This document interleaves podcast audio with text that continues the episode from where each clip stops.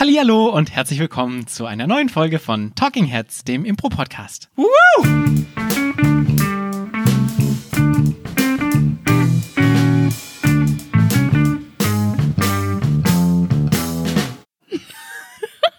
An meiner Seite die bezaubernde, verzaubernde und wegzaubernde Claudia Behlendorf. Ich zauber niemand weg. Oder meinst du, ich zauber mich selbst weg? Nee, ähm, glaube ich. Ich weiß nicht, mir, mir fehlt einfach irgendein drittes Wort. Ich habe auch schon alle, das ist jetzt die vierte Aufnahme, die wir starten, weil viermal hat es nicht geklappt. Ja. Und viermal habe ich ähm, nicht die gleiche Anmoderation versucht und jetzt war ich nur noch bei Wegzaubern. Alles andere ist mir nicht Ja. mehr eingefallen. Also der Mann, der immer noch da ist, weil ich nicht wegzaubere, ist Paul Ziemer. Hallo, herzlich willkommen. Ich mochte das von gerade lieber, wo du abzaubern gesagt hast. Ja. Abzaubern ist noch ein geiles Wort. Das kann man sich mal mitnehmen ins Repertoire, wenn man mal richtig abzaubern will am Wochenende. Wegzaubern hört sich destruktiv an. Ja, ich bin auch sehr traurig, dass gerade diese Variante nicht aufgenommen hat, um ehrlich zu sein. Ja. Worum geht's denn heute? Ähm, heute geht es um die Sideline. Auf der Sideline, an der Sideline, um die Sideline drumherum. Genau.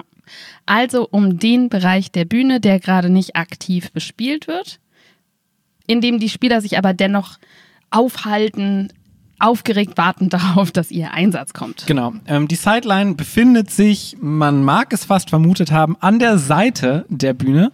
Ähm, klassische Guckkastenbühne haben wir ja vier Seiten. Die eine Seite geht zum Publikum hinaus und dann haben wir noch zwei Seiten und eine Rückseite. Rückseite. Rückseite. Und äh, an den Sidelines ähm, stehen standardmäßig die Impro-Spieler und Impro-Spielerinnen in der Impro-Show. Es gibt auch noch die Backline, das ist die Rückseite. Die wird aber gerade in Deutschland super wenig bespielt. Ähm, die kommt vor allen Dingen aus Amerika, da wird sie sehr viel benutzt. Gerade für so Herald-Teams, die 15 Leute sind, auf kleinen Bühnen stehen und die sammeln sich immer an der Backline. Und die müssen ja auch immer alle konstant in die Show ein eingreifen können. Ja. Ist natürlich sehr unpraktisch, weil man von hinten echt schlecht sieht. Ja. Deswegen ist die Sideline auf jeden Fall die bessere Variante, wenn man das kann, Ja. von der Bühnengröße her. Ähm, warum steht man denn als Impro-Spieler überhaupt an der Sideline und als Impro-Spielerin? Naja, man kann ja nicht mitten in der Szene sitzen, ne? Genau, das kann man nicht, aber man kann halt auch schlecht nicht auf der Bühne sein. Als Impro-Spieler und Impro-Spielerin musst du natürlich immer mitkriegen, was auf der Bühne passiert, was du gerade schon gemeint hast, von hinten sieht man es einfach nicht so gut. Ähm, das heißt, selbst wenn du eine Bühne hättest, wo es Auf- und Abgänge gibt, ist es super schwierig, nicht ähm, oder die Show mitzukriegen, wenn du durch so einen Aufgang rausgehst. Ja, oder wenn du erstmal aus dem Publikum dich erhebst. Genau. Moment, ich möchte da gerade noch was zu beitragen. Können Sie mich kurz durchlassen? Ja, Genau, das ist der zweite Aspekt. Das ist nämlich der Zeitaufwand, um auf die Bühne zu kommen. Ja. Also das eine ist das Mitkriegen von der Show. Und da ist an der Sideline kriegst du einfach am meisten von der Show mit. Im Gegensatz zu, wenn du hinter dem Vorhang stehst, zum Beispiel, der nicht und nicht zu sehen bist auf der Bühne. Oder wenn du vorne vor der Bühne bist und erstmal auf die Bühne musst. Ja. Ja, sehr gutes Stichwort gerade. Man ist zu sehen. Ja. Man ist nicht hinterm Vorhang. Äh, Was bedeutet das für dich, wenn du an der Sideline stehst? Dass ich äußerst attraktiv und charmant ins Publikum lächle, konstant. Ins Publikum lächelst du? Ja, ich suche mir immer so eine Person aus, die ich dann konstant So eine anzwinker. hübsche junge Frau. Und, und dann lasse ich auch mal so meine Zunge ein bisschen spielen, während ich so an der Seite stehe. I. Ja, ähm, nein, natürlich nicht. Was sollte ich denn lieber machen? Naja, ich frage mich so, ob man wirklich, also ich schaue nicht konstant ins Publikum, ich schaue natürlich die meiste Zeit auf die Szene. Genau, also das war auch ein Scherz, du schaust nicht ins Publikum, weil du natürlich als Impro-Spieler und Impro-Spielerin auf der Bühne lenkst du natürlich auch die Aufmerksamkeit des Publikums bis zu einem gewissen Grad. Und wenn du das Publikum anschaust, dann schaut das Publikum tendenziell dich an, weil es deinen Blick sucht und du den Blick offensichtlich des Publikums sucht. Und das verhindert ja, dass das Publikum die Aufmerksamkeit auf die Szene lenkt. Das heißt, was du an der Sideline am besten machst, ist, dass du eben auf die Szene guckst und am besten Spaß dabei hat. Weil dann guckt das Publikum, wenn es dich anschaut, denkt es so, oh, die Person schaut die Szene an und hat Spaß dabei, scheint eine gute Szene zu sein, also gucke ich mir die auch mal besser mit Spaß an. Das ist der eine Grund. Der andere Grund ist natürlich, dazu kommen wir noch, dass du ja eventuell auch in diese Szene reingehst zu jeder Zeit. Und dafür musst du natürlich wissen, was los ist. Genau. Ähm, Gibt es denn eigentlich einen guten deutschen Begriff für Sideline? Seitenlinie. Ja, hört sich irgendwie an. Aber vielleicht nur, weil man es so wenig verwendet. Ja, vielleicht. Die Seitenlinie. Naja, wir sprechen trotzdem weiter von Sideline hier Ja. im Podcast. Ähm, Was man häufiger mal sieht, ist äh, Leute, die ganz gemütlich sich zurücklehnen Hm. Und sich so abstützen an der Wand oder vielleicht setzen die sich auch irgendwie auf den Stuhl, wenn einer steht an der Seite.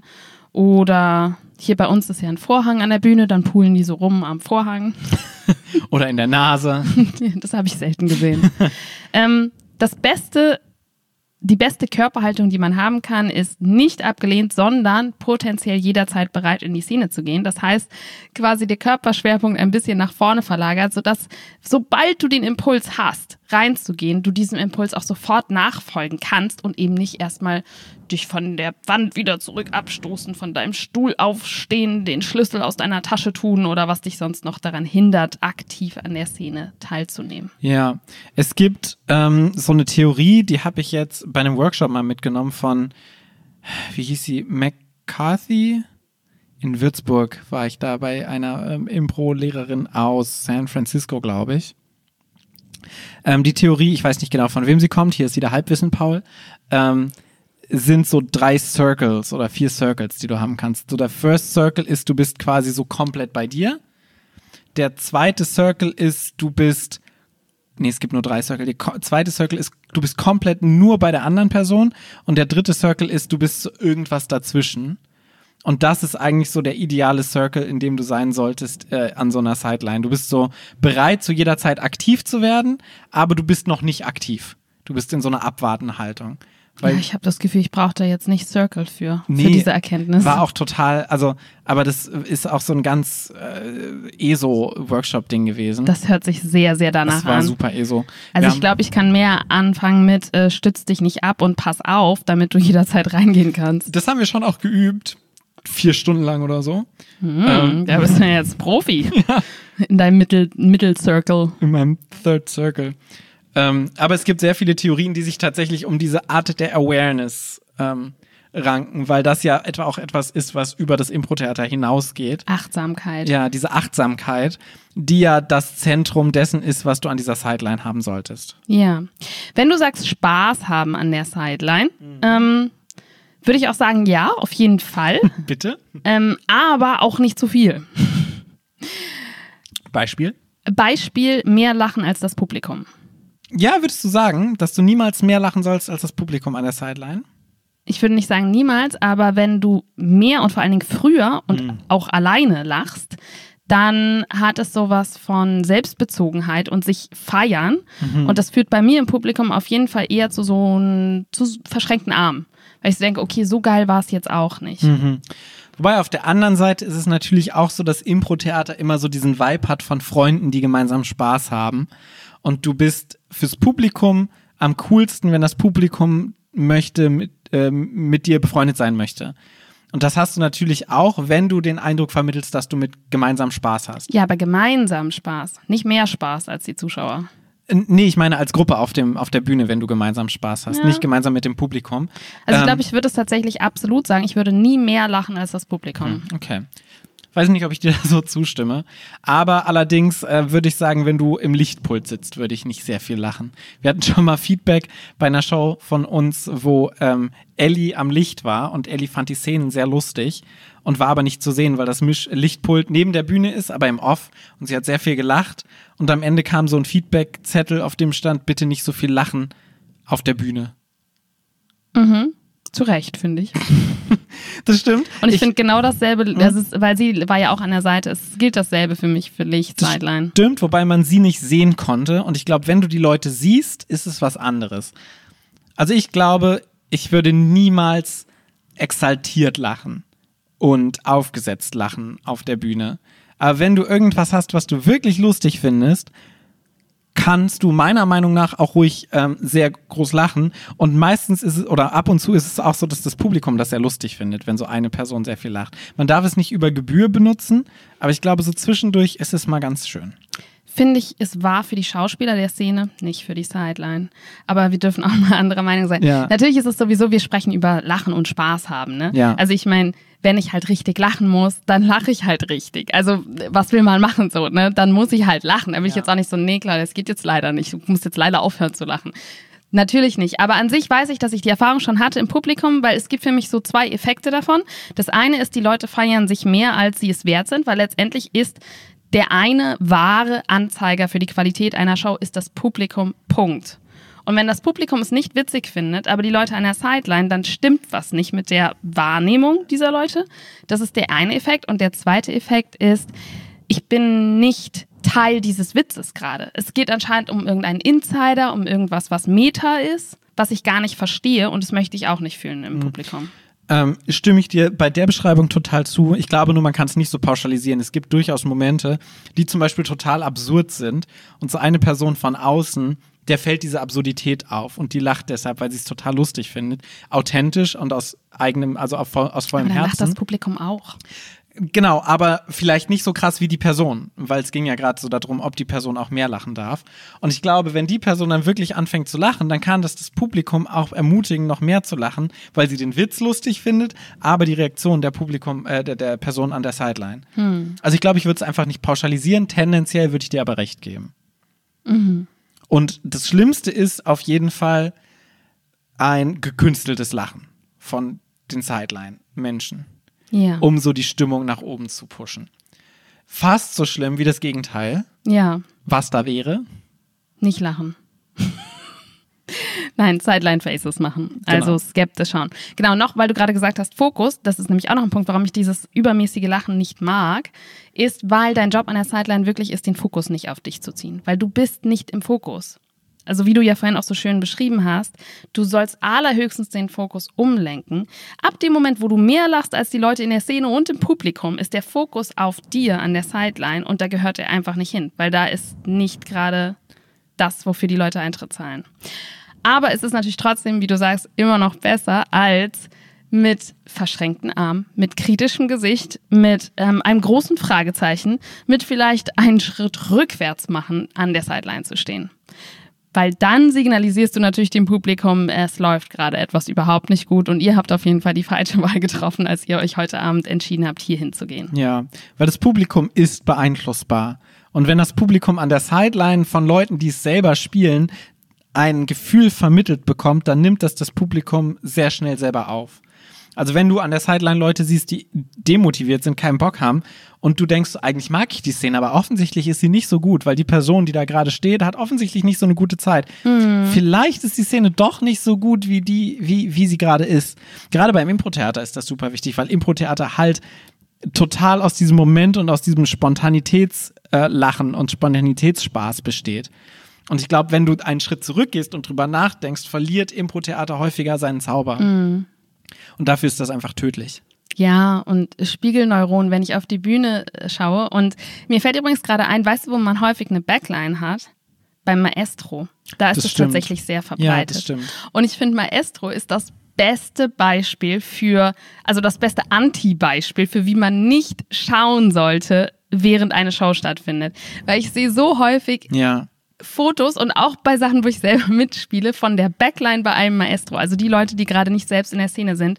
Und die Gesichter würden wirklich eher zu dem Essen mit deiner verhassten Großtante, zu dem du hingeschleppt wurdest und gerade erfahren hast, dass sich dein Freund von dir trennt, während du Fleisch essen musst, obwohl du Vegetarierin bist. So ungefähr schauen die Leute, als, als ob sie an so einem Tisch sitzen würden und nicht, als ob sie gerade in einem Maestro, für was Leute viel Eintritt gezahlt haben und was eine Comedy-Show ist, auch auf der Bühne sitzen würden. Das stimmt. Ähm, es lässt sich natürlich aber auch so einfach sagen, ne? Schaut, ja. schaut motiviert an der Seite.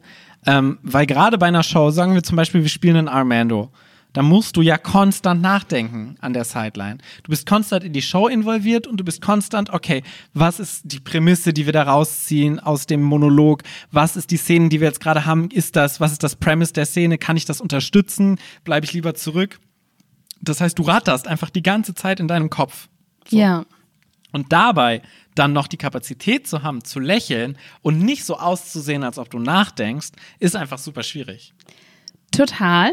Ähm, wobei ich glaube, beim Maestro ist das oft gar nicht so das Problem, sondern tatsächlich denken die Leute über sich selbst nach. Die Total. denken darüber nach, wie ihre letzte Szene war. Ja. Sowas. Und das spiegelt sich dann halt nach vorne wieder. Voll. Ich habe jetzt den Maestro ausgeklammert, weil das ist nochmal eine spezielle Version. Aber wenn du so deine eigene Show spielst und du sagst, ey, ich guck, ich lächle easy, Ja, nee, ist halt einfach nicht so easy. Nee. Also ich meine, wir haben so viele Fotos von Ja. uns, wo wir alle einfach aussehen Ja. an der Sideline, wo du, wenn du die Show dir nur anhand der Sideline-Faces beurteilen würdest, würdest du denken, es ist die schlimmste Show, die wir jemals gespielt haben. Ja, und das, obwohl wir das wissen und uns Mühe geben und wir Ja. kriegen es trotzdem nicht immer hin. Es ist einfach sch- schwierig. Ja. Damit hast du eigentlich auch schon den zweiten wichtigen Punkt angesprochen, nämlich was passiert denn in deinem Kopf, wenn du an der Sideline stehst? Ja, wie gesagt, also ähm, beim Amendo zum Beispiel genau das, was ich gerade beschrieben habe. Ähm, konstant, und, und das haben wir gerade auch beschrieben, du bist in dem konstanten Modus der Achtsamkeit. Du musst konstant die Szenen anschauen, du guckst gerade, braucht die Szene, was brauchen mich meine Mitspielerinnen? Ähm, brauchen sie mich nicht, ist genauso eine kapazitäre ähm, Nachdenkarbeit wie das andere.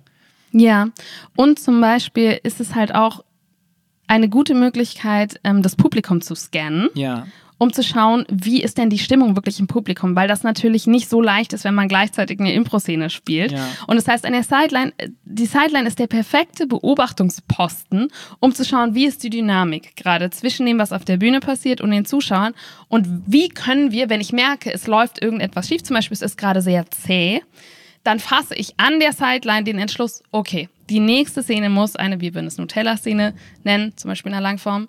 Oder es muss etwas sein mit hoher Energie. Wir brauchen jetzt Musik, wir brauchen irgendetwas, was die Leute mitreißt. Wir brauchen mehr Interaktion, weil wir das Publikum gerade verlieren, was auch immer. All das überlegst du an der Sideline, weil das in der Szene noch zu, mh, zu analysieren und zu entscheiden, ist halt schwierig. Aber ich dachte, ich darf gar nicht ins Publikum schauen. Doch, du darfst so ganz schelmisch ab und zu zur Seite. So zur Seite schielen. Schielen. Nein, natürlich kannst du zwischendurch ins Publikum schauen. Du darfst nur nicht gemacht, so nicht hin. todesstarren. Du solltest halt nicht so einen Starwettkampf mit irgendjemandem in der ersten Reihe dir liefern. Aber so ein bisschen reinschielen und so ein So bisschen, ein bisschen zwinkern. rein. so, ja, so jetzt gerade siehst du aus wie der creepy Pädophile. Ich ja, ich sag nicht. ja, ich habe das mal vom Kindergarten gemacht. Ich habe im Kindergarten gespielt, da darf ich jetzt Mit nicht mehr hin. Genau den Blick, ja. Ja, ja. Das verstehe ich. Ähm, das stimmt und natürlich die ganz grundlegendste Gedanken, den grundlegendsten Gedanken, wo ist der Beat der Szene? Oh ja. Du musst die Szene ja beenden. Du an der Sideline hast die Verantwortung, die Szene zu beenden. Weil ähm, die in der Szene äh, zu beenden ist einfach es wirkt doof, auch von, von außen. Und das heißt, du musst einfach konstant gucken, wo ist ein Beat, kann jetzt die Szene beendet werden, was für mich eigentlich fast schon mit das Aufwendigste ist am, am Gedankenprozess, am, an der Sideline. Total. Und dafür musst du halt auch ganz schnell reagieren, weil sonst ist der Beat vorbei. Total. Gleichzeitig hast du aber so Gedanken wie zum Beispiel, wenn du Games spielst und du ähm, spielst Second Beats, also du holst Sachen wieder, dann kannst du da schon schauen, was aus dieser Szene würde ich wiederholen. Ja. Weil, nachdem du aus dieser Szene raus bist, vergisst du die. Und die Leute, die es gespielt haben, auch. Das heißt, die Verantwortung für den ganzen Showbogen, für die Abwechslung, für die Vielfalt, für das Wiederholen von Sachen, die schon waren, liegt eben nicht bei den Leuten, die es gespielt haben, sondern total an der Sideline. Da ist eigentlich die Hauptverantwortung. Und manchmal sehe ich das so richtig äh, Leuten an, auch bei uns im Ensemble manchmal, wie man gedanklich noch dem Vergangenen nachhängt. Also so, oh, war das jetzt gut, was ich gemacht habe? Wieso hat da eigentlich niemand gelacht? Oder auch das Gegenteil, so, ah ja, war schon richtig gut. Ja. Und das hat man nicht. Man hat diesen Luxus nicht, sich solchen Gedanken hinzugeben. Ja, das ist meistens auch der Moment, ähm, wie du von der Sideline auf die Bühne gehst und wie du von der Bühne auf die Sideline zurückgehst, ne? Weil häufiger, wenn du jetzt zum Beispiel nicht zufrieden warst mit einer Szene, Szene, Beat, und denkst so, Scheiße, Szene, du gehst so an Ja. die Seite und dann guckst du, wie als ob du gerade jemanden beerdigt hättest, so. Mit so einem glasigen Blick, ja. Ja, und du denkst so, fuck, was war das denn gerade? Ist ja unangenehm. Was Ja. natürlich in der Nachwirkung von der Szene auch nochmal die Szene richtig macht. Ja, So, das heißt, auch das Gehen auf die, äh, an die Sideline zurück ist natürlich auch, ist schon da Sideline. schlurft man dann auch schon so ähm, traurig, beschämt. Total, ganz schlimm. Im, Im Worst Case. Also man versucht das natürlich nicht, aber wenn man dann so peinlich berührt von der eigenen Szene von der Bühne schlurft, ne, mit Ja. so einem imaginären Gehstock und dann erstmal auch noch an der Bühnenseite 30 Minuten die eigene Szene beerdigt. Währenddessen ist halt schon alles Mögliche passiert und vielleicht hast du einen richtig geilen kurzen Beat verpasst für diese Szene, weil vielleicht wäre das einfach nur ein Blackout gewesen. Also eine Punchline fertig Beat. Ja. Leider nicht, weil du halt noch daran gedacht hast, dass du unterperformt hast. Ja, und das Publikum folgt dir halt auch mit der, auf deinem Trauermarsch, ne, mit Ja. so den Augen. Äh, Das sagen wir unseren Impro-Schülern und Impro-Schülerinnen auch jedes Mal, wenn wir eine Werkschau haben. So, wenn die Szene vorbei ist, geht an die Sideline und habt das Gefühl, ihr habt gerade die beste Szene der Welt gespielt. Weil das Gefühl macht die Szene auf jeden Fall besser. Weil du eben so, was wir gerade hatten, Spiegelneuronen und so. Und die Attitüde bei einer Impro-Show ist das A und O. Ja. Und die Attitüde transportiert sich natürlich auch während der Szene, aber viel mehr noch im Umkreis der Szene, an der Sideline, auf dem Weg, auf Ja. die Bühne und so. Das ist 50 Prozent von einer guten Show, ist das. Ja. Und es ist tatsächlich ähm, hart, weil man bei einer Langform, zum Beispiel bei einer narrativen Langform, bist du natürlich mit einem Teil oder auch bei einer nicht narrativen Langform, wenn es um Second Beats geht, mit einem Teil deines Gehirns bist du in der Zukunft. Musst du sein Ja. bei einem abendfüllenden Stück. Also dieses Ganze sei nicht in deinem Kopf im Impro, was Leute sagen. Ach, Bullshit. Also da, niemand, der nicht in seinem Kopf ist, kann eine Langform spielen. Ja. So ein Quatsch. Natürlich bist du in deinem Kopf und das ist auch gut so und bitte alle und nicht nur eine Person. Auf der anderen Seite musst du aber ständig mitbekommen, was gerade konkret passiert, damit Ja. du das anpassen kannst, was du in deinem Kopf hast. Also zum Beispiel auch beim Amando, du hast eine Initiierung aus dem Monolog. Jetzt wird die aber genommen in der Szene, die gerade ist. Das Tödlichste ist, wenn du das verpasst. Ja, weil Und keiner deswegen- will die zwei gleichen Initiierungen haben. Nee. Und deswegen finde ich, also habe ich auch manchmal das Gefühl, ich bin erschöpfter als manche anderer nach so einer Impro-Show, weil ich so denke, so, ja, du warst auch nur da in deinen Szenen. Mhm. Aber in einem Ensemble sollte jeder die ganze Zeit on sein. Es ist deine Show, du bist immer dran, du bist nie off. Es gibt keinen Atemzug, wo du dich entspannen kannst. Das ist nicht der Wellness-Bereich, die Sideline. Ja. Und jetzt lächeln. Verdammt nochmal, Paul, es ist nicht der Wellness-Bereich, okay? Ähm, wie stehst du Gehst denn? nicht einmal in die Sauna und dann liegst du in einem Liegestuhl. Nein. Okay, Entschuldigung, Claudia. Nein, du bist ja, du leid. bist auf jeden Fall mega on. wollte Das nicht weiß mehr, ich ja. das nicht mehr machen. Tut mir leid, Frau Behlendorf. Ähm, wie stehst du zu Sitzen? Ähm, weil wir vorhin schon so ein bisschen Finde ich prinzipiell sehr angenehm. Vor allen Dingen zum Wellnessstuhl. ähm, weil wir, ich musste gerade an unsere Cavo-Bühne denken, Mhm. wo wir eine Bank haben, die so ganz links ist, die so über die ganze Sideline geht, ähm, wo eigentlich die Hauptsideline ist, wo wir uns aufhalten. Und wir sitzen da irgendwie immer drauf. Und da weiß ich immer nicht, ob wir sitzen sollten oder stehen sollten, weil wenn du stehst, stehst du so mega awkward, so mitten Mhm. Du im Raum stehst drin. auf der Bühne dann. Ja. Weil das Problem ist, dass da die Sideline weg ist, Exakt. weil da eine blöde Bank ist. Also in dem Fall würde ich, glaube ich, sagen, ja, dann sitz, aber sei halt trotzdem mental am Stehen sozusagen. Ja. Und wenn wir auf der anderen Seite sind, stehen wir ja logischerweise auch. Also das, klar, das ist dann halt so. Aber die Stühle, die für die Spieler. Szene gedacht ist, Ja. äh, sind halt nicht zum Sitzen da. Du hast dann auch immer so diesen Moment so auf, fuck, jemand braucht einen Stuhl. Okay, Moment, ich muss gerade erstmal aufstehen. erst mal aufstehen. Ai, ai, ai, und hier, komm, hier ist der Stuhl. Was halt auch wieder fünf Sekunden von so, oder zehn Sekunden mindestens von so einer Szene wegnimmt. Ja, vor allem dann noch mit so einem überraschten Blick. Was? Jetzt? Also, so, Aber ich sitze gerade, das ist ja Hier ist mein. Handtuch. Ich habe den reserviert. Ja, das stimmt. ähm, wie stehst du denn so zum, wir haben es gerade schon angesprochen, mit ähm, Support von der Seite, wie stehst du denn zu Seitensupport von der Sideline? Es ist ein großes Thema. Ja. Da das ja eigentlich nicht das Hauptthema ist, werde ich das kurz halten. Ja, genau. Also klar, so generell Support während einer Impro-Show, was, wie viel, ist auf jeden Fall ein Thema für sich. Aber wir haben es gerade schon mal so ein bisschen Mhm. angesprochen, deshalb sollten wir es gerade auch noch mal so ein bisschen anreißen. Also prinzipiell würde ich sagen, ähm, du bist immer im Support-Modus. Mhm. Das heißt, wenn es gebraucht wird, dann solltest du, wie du gerade schon gesagt hast, wirklich blitzschnell auf der Bühne sein. Das heißt, ich denke jetzt zum Beispiel an solche Sachen wie Special Effects. Ähm, an Sachen wie, es kommt ein Wesen, was offensichtlich mehrere Arme haben sollte. Diese Person hat aber nur zwei. Wenn dann ein drittes und viertes, ein dritter und vierter Arm ist, sollte möglichst auch noch ein fünfter und sechster, siebter und achter und so weiter, ja? Ja. Also all diese körperlich unterstützenden Sachen. Es singt jemand und es braucht Getanze. Dann solltest du halt auf die Bühne. Ja. Alles das, was das Bühnenbild schöner, größer, bunter macht. Total. Und ich finde, das muss auch die Aufgabe einer Bühne und eines Setups sein, das anständig ähm, zu, ähm, wie heißt denn das, wenn man etwas so machen möchte, dass es Richtig. passiert? Nein, enablen. Was ist ein enablen auf Deutsch?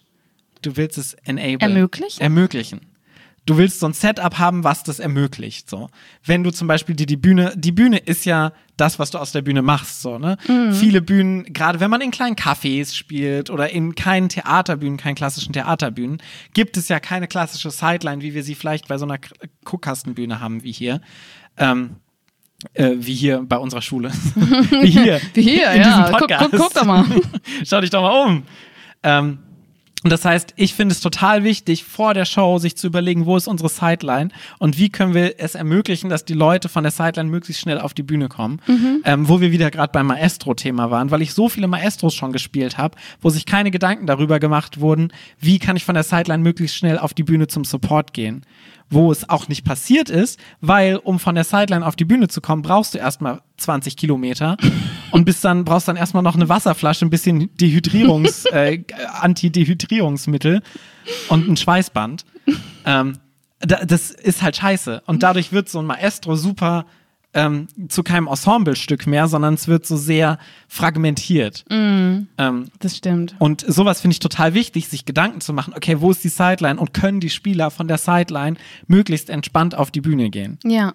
Ich bin auch da, äh, also bei unserem Maestro machen wir es ja so, dass die Spieler sich setzen dürfen, weil du einfach sehr lange auch nicht spielst, Ja. so, ähm, aber halt direkt auf der Bühne. Also ich habe auch schon Maestros gespielt, wo du so eine Kissenecke hattest und dann hängst du dann da hinten in der Kissenecke rum, vor dir sitzen noch drei weitere Leute Und du hast ein bisschen was zum Knabbern. und du hast ein bisschen was zum Knabbern. Und wenn Und du so supporten willst, musst du halt erstmal über fünf Köpfe drüber steigen, damit du überhaupt auf die Bühne kommst, was halt absoluter ja, du, du Bullshit schubst ist. dann einfach die erste Reihe vor. so, supporte mal, los jetzt. ja, aber ich finde das schon einen wichtigen Aspekt so. Total, ja. Ähm, das an, die andere Form von Support, und deswegen meine ich so ein bisschen, es ist ein größeres Thema, ist natürlich ein Walk-on, ein die Szene verändernder Auftritt als Schauspieler in der Szene. Und das ist definitiv manchmal möglich. In Deutschland wird es viel zu viel gemacht, meiner Meinung nach. Ähm, es gibt ja so häufig die Grundregel von, wenn die Szene gut ist, ähm, geh nicht rein. Wenn die Szene schlecht läuft, geh rein. In meiner Erfahrung macht es eine schlechte Szene fast nie besser, wenn jemand reinkommt. Ja. Weil es gibt eine bestehende Dynamik und in der Zweier-Szene, wenn du Vertrauen hast in deine Mitspieler, die kriegen das hin. Und ich habe schon so geile Szenen gesehen, die sehr, sehr langsam angefangen haben, sehr plätschernd. Ab dem Moment, wo du reingehst, zeigst du erstens deinen Mitspielern, das war richtig ähm, und ich komme euch jetzt retten und du zeigst es auch dem Publikum. Ja. Plus, wenn da eine Dynamik ist, ab dem Moment, wo eine dritte Person ist, die auch den Fokus bekommt, ändert sich die komplette Dynamik und du musst alles wieder von vorne haben. Das heißt, du schmeißt deine Zweier-Szene weg und beginnst mit viel Arbeit eine neue Dreier-Szene, Ja. die sowieso schwieriger ist als eine Zweier-Szene.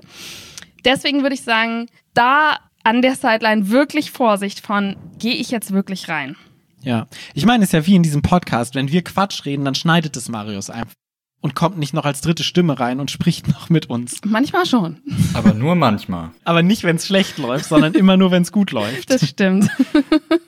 Ja. Das stimmt. Genau, denn der größte Support, den hast du ja auch schon erwähnt, den man von der Sideline einer sich dahin ziehenden, schleppenden Szene geben kann, ist der Beat, ist der Erlösungsbeat, Ja. Der Gnadenbeat. Oh Gott, das hört sich ganz schlimm an. ja, aber es ist so eine Guillotine für, für eine sterbende Szene. Ja, und Beat ist super schwierig. Also überhaupt erstmal so ein Gespür für Beat zu bekommen, ist super schwierig. Ähm, und das muss man auch einfach trainieren und einfach machen. So. Das ist, glaube ich, das Wichtigste, dass man an der Sideline auch das nicht Angst hat, irgendwas falsch zu machen. Weil an der Sideline gehörst du genauso zur Szene wie die Leute, die die Szene spielen. Und genauso wie du in der Szene einen Fehler machen kannst, was die Szene kacke macht, kannst du an der Sideline auch einen Fehler machen, indem du zu früh den Beat setzt oder so. Aber auch das musst du zu jeder Zeit mit 150 Prozent Commitment machen. Weil wenn du dann über die Bühne rennst, dir Beat setzt und dann mittendrin merkst, oh Scheiße, die haben gerade noch einen Satz gesagt, fuck, und dann wieder zurückrennst. Habe ich schon häufig gesehen, muss ich sagen. Total. So drei Schritte und dann wieder drei Schritte zurück. Äh, doch nicht. Oder so dieser schleichende Beat. Du gehst so drei Schritte Ist. langsam auf die Bühne, guckst du das Publikum fragen, dann guckst die Spieler fragen dann. So glaubt ihr, es ist jetzt okay, wenn wir die Szene beenden? Für uns beide? Ist das für euch okay? Okay, dann machen wir das. Also gibt's alles. Wir machen uns jetzt, also haben wir auch, haben wir beide auch schon selber gemacht. Also, Ja, dann gibt's noch den Paul-Beat beim Amando. Was ist denn der Paul-Beat bei meinem Du Ende? rennst mit so 100 km/h über die Bühne, beendest die Szene, machst dann eine 180 Grad U-Turn, um mit noch mit 190 km/h in die Mitte der Bühne zu kommen, um deinen Monolog halten zu können, damit dir niemand diesen Spot wegschnappt. Also ich finde, das ist übertrieben. Aber du tust es schon. Also diesen U-Turn, den kennst du schon.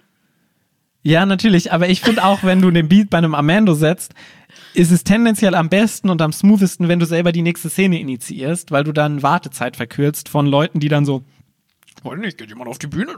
Okay, er geht auf die Bühne, keiner geht. Was willst du? Wen genau hast du da gerade nachgemacht? Na, dich.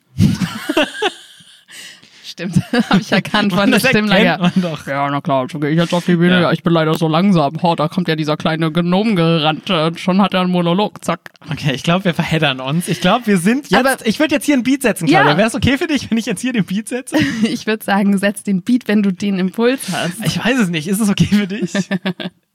Ja, genau. Beat ist der wichtigste Support von der Sideline. Und ich glaube, damit haben wir auch alle wichtigen Themenfelder abgegrast. Ja, zur Not machen wir noch irgendwann eine Folge 2. Lächeln, lächeln, lächeln ist das Motto. 150% Commitment, nicht zu viel, nicht zu wenig, denk nicht so viel nach, aber denk sehr viel nach und wenn du willst, beende die Szene, kannst aber auch gerne reingehen. Die Möglichkeiten sind schier unbegrenzt und das macht es ja auch so schwierig an der Sideline. Ja. Deshalb Übung, Übung, Übung und äh, bei sowas tatsächlich gerne auch einfach mal auf Fotos an die Sideline gucken und sich selbst betrachten. So denken, so scheiße. Ist nicht wirklich ein Lächeln. Und das Foto übers Bett hängen. Ja, oh ja. Wunderbar. Claudia, was war dein Impro-Moment der Woche? Der Impro-Moment der Woche. Ich glaube, mein Impro-Moment der Woche war bei unserer Probe am Mittwoch, die ähm, mir so, so viel Spaß gemacht hat. Ich habe extrem viel gelacht. Und wir haben ein, ähm, ähm, ein affirmative eigenes Shortform-Game, was es garantiert auch schon von tausend anderen Menschen gibt. Aber ich kenne es jetzt so nur von uns. Wir haben es Ähm, erfunden. Wir haben es auf jeden Fall erfunden, also erst die Schweizer und dann wir. Und zwar spielen wir eine Tier-8. Also viele kennen ja die Emo-8 mit verschiedenen Emotionen. Und ähm, wir spielen eine Tier-8 und davon haben wir jetzt eine Abwandlung gemacht, dass ähm, eine Person quasi normal, also eine Person ist die Stimme der Vernunft in dieser Szene und die andere Person äh, bekommt halt als Inspiration diese Tiere. Und ich hatte diese Szene mit dir. Und es hat mir extrem viel Spaß gemacht und ich finde, du hast äh, so geil gerechtfertigt, was ich ähm, getan habe. Also wir hatten so ein bisschen so eine Story davon, dass ich versucht habe, dich zu verführen, was wir wirklich selten haben. Das stimmt. Ähm, und ich war, glaube ich, zuerst so ein Blauwal, der dich in die Ecke gedrängt du, hat. Du warst am Anfang Leopard, daher kam das ah, überhaupt daher erst. kam das, dieses katzenhafte genau. Anschleichen. Und dann ja. warst du eine Nacktschnecke direkt nach dem Leopard. Genau, und ich glaube, das war so mein Lieblingsmoment, weil ähm, ich habe mich dann auf den Boden geworfen, natürlich erst Nacktschnecke, und dann ähm, hast du etabliert, dass ich mich gerade nackt auf den Boden geworfen habe, quasi Ja. in Verführungshaltung. Und ich fand, das war einfach so ein Millisekunden schneller, so cooler Rechtfertigungsmove. Da habe ich mich sehr gefreut. Äh, wobei es auch einfach der einfachste Rechtfertigungsmove ist, weil Nacktschnecke quasi das Ding schon Ja. in sich drin hat. Ja, das, das fand ich sehr witzig. Ja. Und ich finde generell diese Tieracht äh, macht, also es ist natürlich völlig albern, aber es macht sehr, sehr viel Spaß. Ich weiß auch nicht, ob ich das Kompliment machen darf, aber du warst ein sehr schöner Blauwal, Claudia. das darfst du auf jeden Fall machen. äh, was war dein Impro-Moment? Ähm, wir haben diese Woche, oder ich habe diese Woche, du hast nächste Woche noch eins, beziehungsweise wenn dieser Podcast läuft, hattest du den letzte Woche, deinen letzten Online-Kurs. Und ich hatte meine letzten Online-Kurse jetzt äh, vor zwei Wochen inzwischen. Ähm, und ich muss sagen, es war so tatsächlich emotional, weil sich irgendwie so ähm, abgeschlossen angefühlt hat. Und es war so eine Gruppe, die ich so sehr lange hatte und äh, so ein paar andere Kurse. Und es war irgendwie so total schön, nochmal von allen so, die auch in anderen Städten wohnen und andere, andere Städte leben, so nochmal so dieses, ey, es war total cool mit euch so diese Krise zu überstehen. Ja. So die ersten Welle der Krise. Wir wissen ja nicht, wie es jetzt weitergeht und so. Das soll ja auch nicht das Thema sein. Aber so dieses, den ersten großen Schlag der Krise so gemeinsam überstanden zu haben und das durch diesen Impro-Kurs durchgetragen zu haben und so gute Laune, zumindest einen Abend in der Woche, wo man den gemeinsam mit Menschen teilen kann, ohne ein Fuck, verhalte ich mich gerade richtig, gehe ich gerade über irgendwelche Sicherheitsvorkehrungen drüber hinweg zu haben. Und das war irgendwie nochmal so schön, so Revue passieren zu lassen, so diese letzten zweieinhalb Monate. Das hat man auch tatsächlich gemerkt an der Stimmung. Also ich kam ja dann auch noch dazu, Ja. dass ähm, ja, das war wie nach so einer ganz langen Klassenfahrt, die Total. ihr zusammen hattet. Oder, oder so das Abi-Ende. So war die Stimmung, als ich dazu kam. Also ich war auch so ein bisschen so, uh, was ist denn hier los? Ja. Und das war echt schön. Und das war auch eine Gruppe, die hat sich einfach gefunden, so über Corona. Also es war jetzt ein expliziter Kurs, der war einfach total toll, so in der Dynamik. Und es ist auch super selten, glaube ich, dass sich so ein Kurs findet, so unabhängig von mir, dass halt einfach die Menschen so zusammengepasst haben. Und das war Die echt schön. Ladies von der Phoenix Allee waren da auch drin. Zum Beispiel, ne? genau. Ähm, und das hat sich echt, und da waren Leute aus München, aus Augsburg, Bielefeld, Bremen. Bielefeld, Bremen, nee, Bielefeld war nicht dabei, ähm, aber Bremen, Hamburg, also so komplett über ganz Deutschland und das war irgendwie echt schön. Ja. Wunderbar, Paul. Wir sind am Ende. Ja. Ähm, ah, kurz noch ein Werbeblock. Ich finde, äh, machen wir viel zu selten. Ähm, liebe Leute, wenn ihr diesen Podcast mögt und äh, diesen Podcast auf Spotify hört, dann folgt uns doch gerne auf Spotify. Das kann man nämlich machen. Dann äh, ist noch eine Zahl bei uns in der Statistik mehr dabei. Eine Zahl. Au, genau. Wenn ihr den über iTunes hört, könnt ihr den sehr gerne bewerten mit fünf Sternen und uns gerne einen Kommentar da lassen. Wenn ihr Folgenwünsche habt, wo ihr sagt, so das ist ein Thema, das würde mich total interessieren, könnt ihr zum Beispiel bei iTunes einfach in so eine Bewertung mit reinschreiben. Ähm, und wenn ihr diesen Podcast nicht immer erst am Montag hören wollt, sondern schon am Freitag, dann könnt ihr uns auf Patreon unterstützen. Schon mit einer sehr kleinen Spende seid ihr dabei und hört diesen Podcast vier Tage vor allen anderen oder drei Tage. Und auch da könnt ihr uns Nachrichten schreiben, auf denen ihr uns gerne Folgenwünsche mitteilt, in denen ihr uns Folgenwünsche mitteilt. Und wir freuen uns sehr gerne. Wir freuen uns sehr gerne. Wir freuen uns. Aber ähm, wir freuen uns auch sehr Wir gerne. freuen uns sehr gerne. Ich freue mich immer Das sehr stimmt. gerne. Und äh, so Inspirationen, wenn ihr irgendwie sagt, das Thema möchte ich gerne mal besprochen haben, vielleicht äh, können wir euren Wunsch ja entgegenkommen. Und Das- ansonsten könnt ihr uns auf Instagram und Facebook und so sowieso auch folgen und auch Nachrichten schreiben etc. Ich wollte gerade sagen, das war ein ganz klarer Beat, aber dann kam noch was, aber dann setze ich jetzt den Beat. Macht's gut, bis zum nächsten Mal bei Talking Heads, dem Impro-Podcast. Tschüss. Tschüss.